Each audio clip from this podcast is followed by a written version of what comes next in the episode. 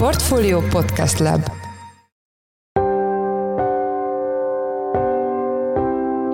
Mindenkit üdvözlünk, sziasztok! Ez a Checklist a Portfolio podcastja szeptember 15-én, pénteken.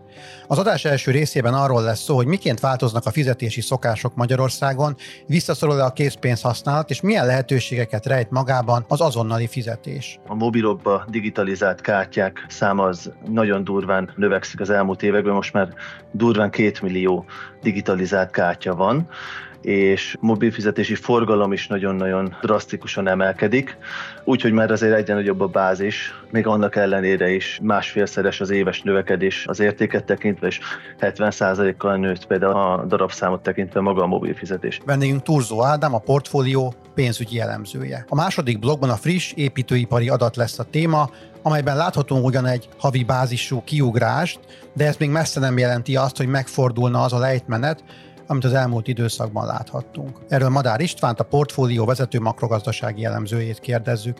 Én Szász Péter vagyok, a portfólió podcast szerkesztője, ez pedig a checklist szeptember 15-én. Most egy rövid szünet, és jövünk vissza.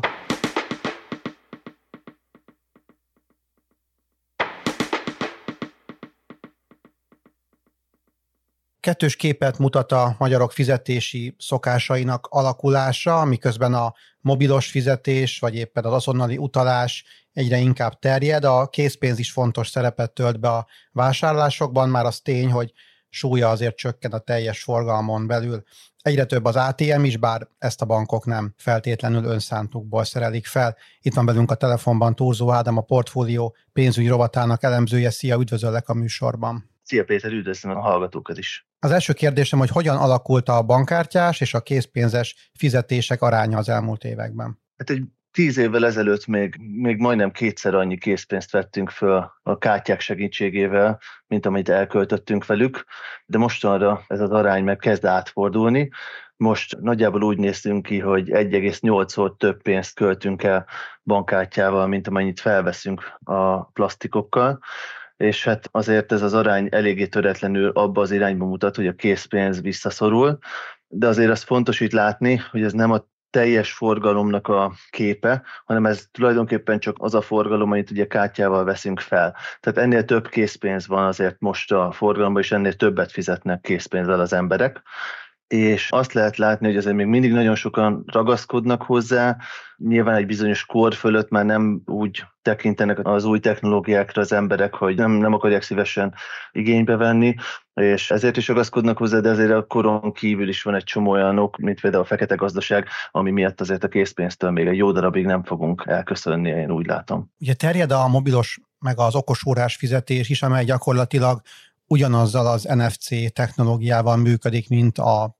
plastikkártyáknak az érintésmentes fizetése, de mégiscsak egy más technológiának tekintjük. Hogyan alakult ennek a, az aránya az elmúlt években? Külön okos órás fizetése nincsen statisztikánk, viszont azt látjuk, hogy a, a mobilokba digitalizált kártyák száma az nagyon durván növekszik az elmúlt években, most már durván két millió digitalizált kártya van, és mobilfizetési forgalom is nagyon-nagyon drasztikusan emelkedik, úgyhogy már azért egyre nagyobb a bázis, még annak ellenére is másfélszeres az éves növekedés az értéket tekintve, és 70%-kal nőtt például a darabszámot tekintve maga a mobilfizetés.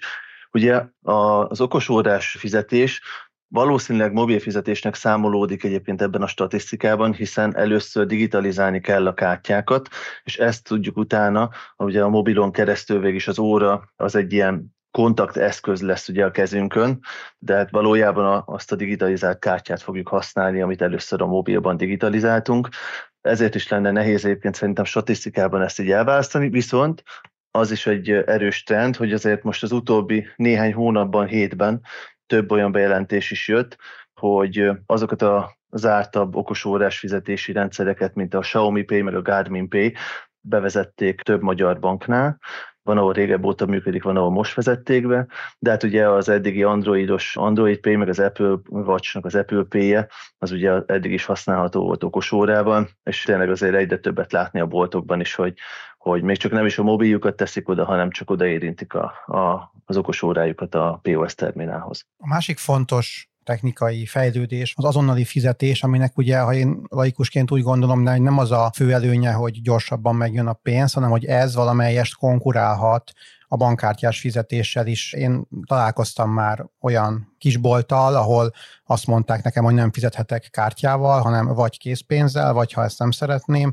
akkor vegyed meg a telefonomat, és utaljam el azonnal a vételárát a terméknek. Tehát ilyen szempontból ez mennyire terjed Magyarországon?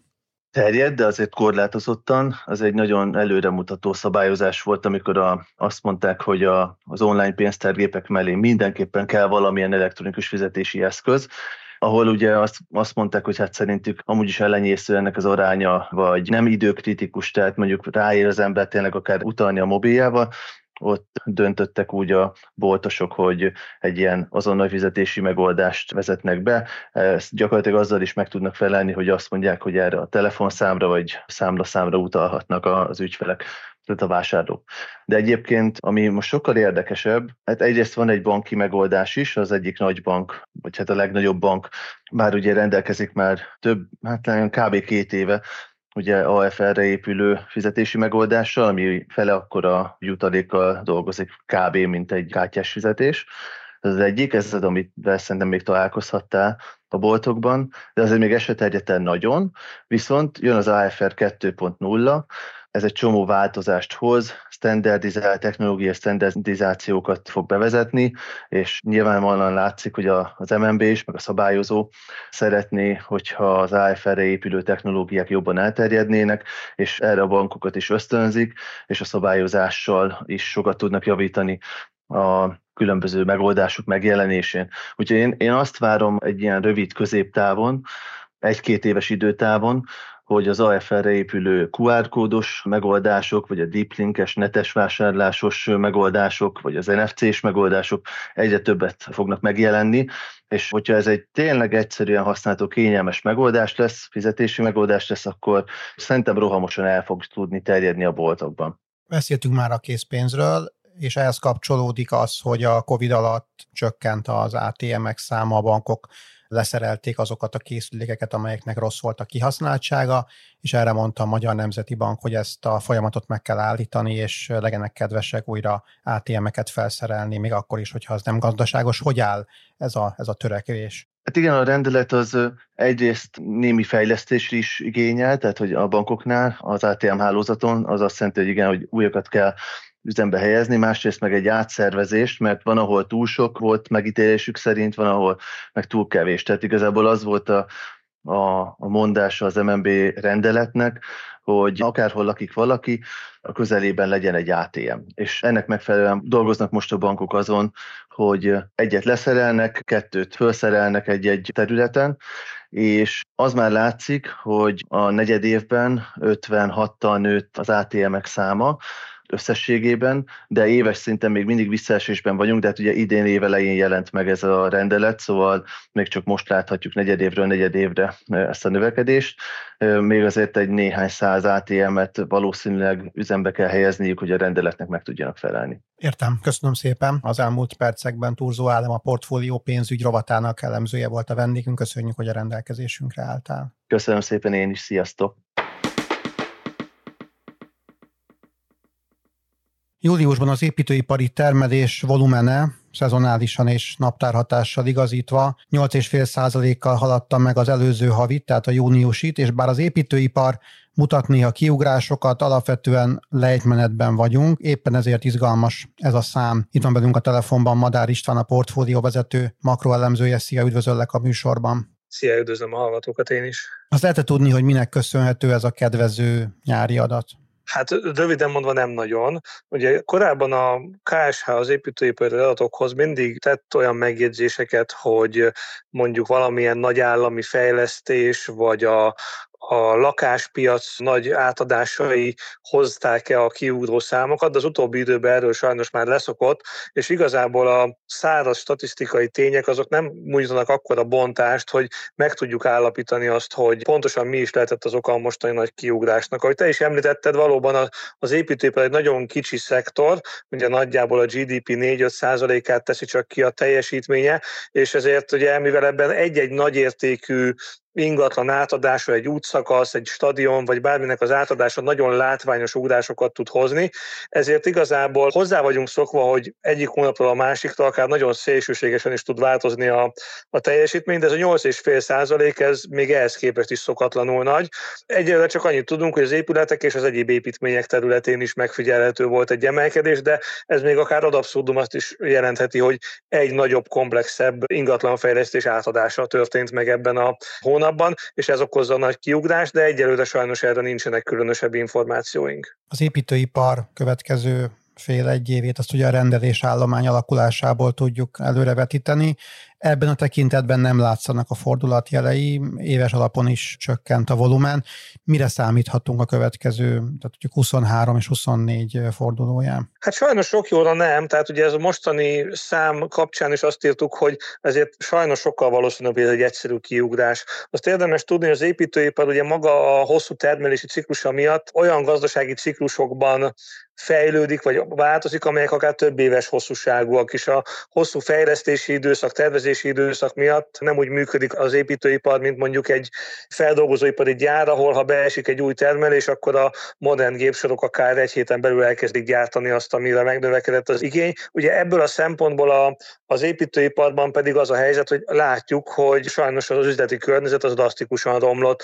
Ugye több olyan klasszikus keresleti elem, részpiac is nagyon rosszul teljesít, amikről tudjuk, hogy nem holnap fognak magukhoz térni, és nem is júliusban tértek magukhoz. Ilyen ugye az, hogy az állami beruházásokat nagyon látványosan levágta az állam, több ezer milliárd forintos visszavágás van, és valószínű, hogy ezzel még nem is ért véget a költségvetési stop, beruházási stop, hiszen azért látjuk, hogy a költségvetés helyzete még mindig nem megnyugtató. Ezen kívül ugye az Európai Uniós források, amelyek akár a magánszektorba befolyva szintén hozhatnának ingatlanfejlesztéseket, szintén nagyon akadoznak, hiszen csak múltból érkező pénzek jönnek be, és igazából kötelezettséget vállalni nem nagyon lehet új forrásokra, illetve ugye a kamat környezet az pedig mind a fejlesztői, finanszírozói oldalon, mind pedig a keresleti oldalon nagyon látványosan rontja a kilátásokat.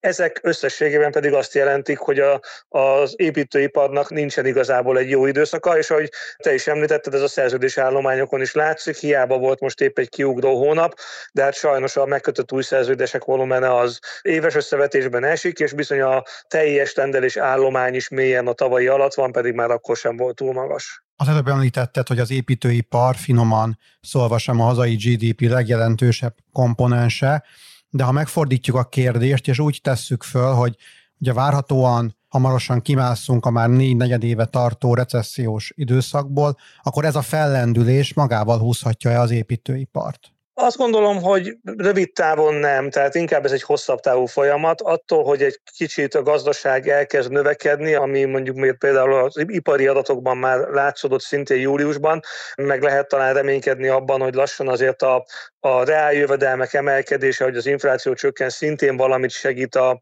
a gazdaság összteljesítményén. Ezek azért összességében egyrészt csak nagyon korlátozottan hatnak olyan nagyértékű beruházások esetében, mint amit az építőipar állít elő.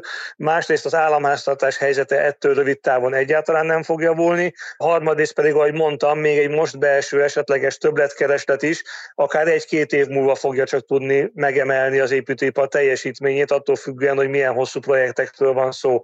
Tehát ezek így összességében azt jelentik, hogy sajnos azért, a, ahogy azt az ágazati szereplők is hangoztatják, sajnos az idei év, de valószínűleg még a jövő év is elég keserű lesz az ágazat számára. Értem, köszönöm az elmúlt percekben Madár István a portfólió vezető makroelemzője volt a vendégünk. Köszönjük, hogy a rendelkezésünkre álltál. Én is köszönöm, sziasztok!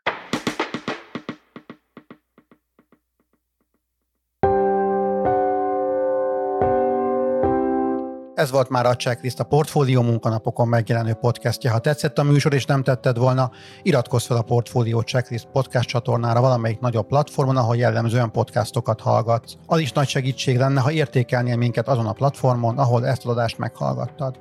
A mai műsor elkészítésében részt vett Bánhiti Bálint, a szerkesztő pedig én voltam Száz Péter. Új műsorral hétfőn jelentkezünk, addig is minden jót, sziasztok!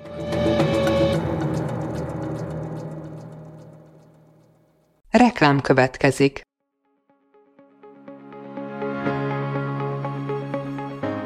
Braun Müller Lajos vagyok, az Agrárszektor főszerkesztője. Májusban két tematikus konferenciát is rendezünk Kecskeméten az agrofood szektor szereplőinek. A május 22-én tartandó Portfolio Agrofood 2024 konferencia az élelmiszeripari vállalkozások, beszállítóik, a szolgáltató cégek és a kereskedők számára nyújt egyedi betekintést az aktuális trendekbe. A május 23-án megrendezendő Agrofuture konferencia pedig egyedülálló módon tematikus formában foglalja össze a hazai agrárgazdaság fenntarthatósági követelményeit és innovációs lehetőségeit.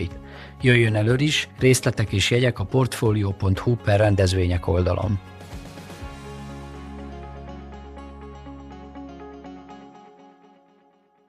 Reklámot hallottak.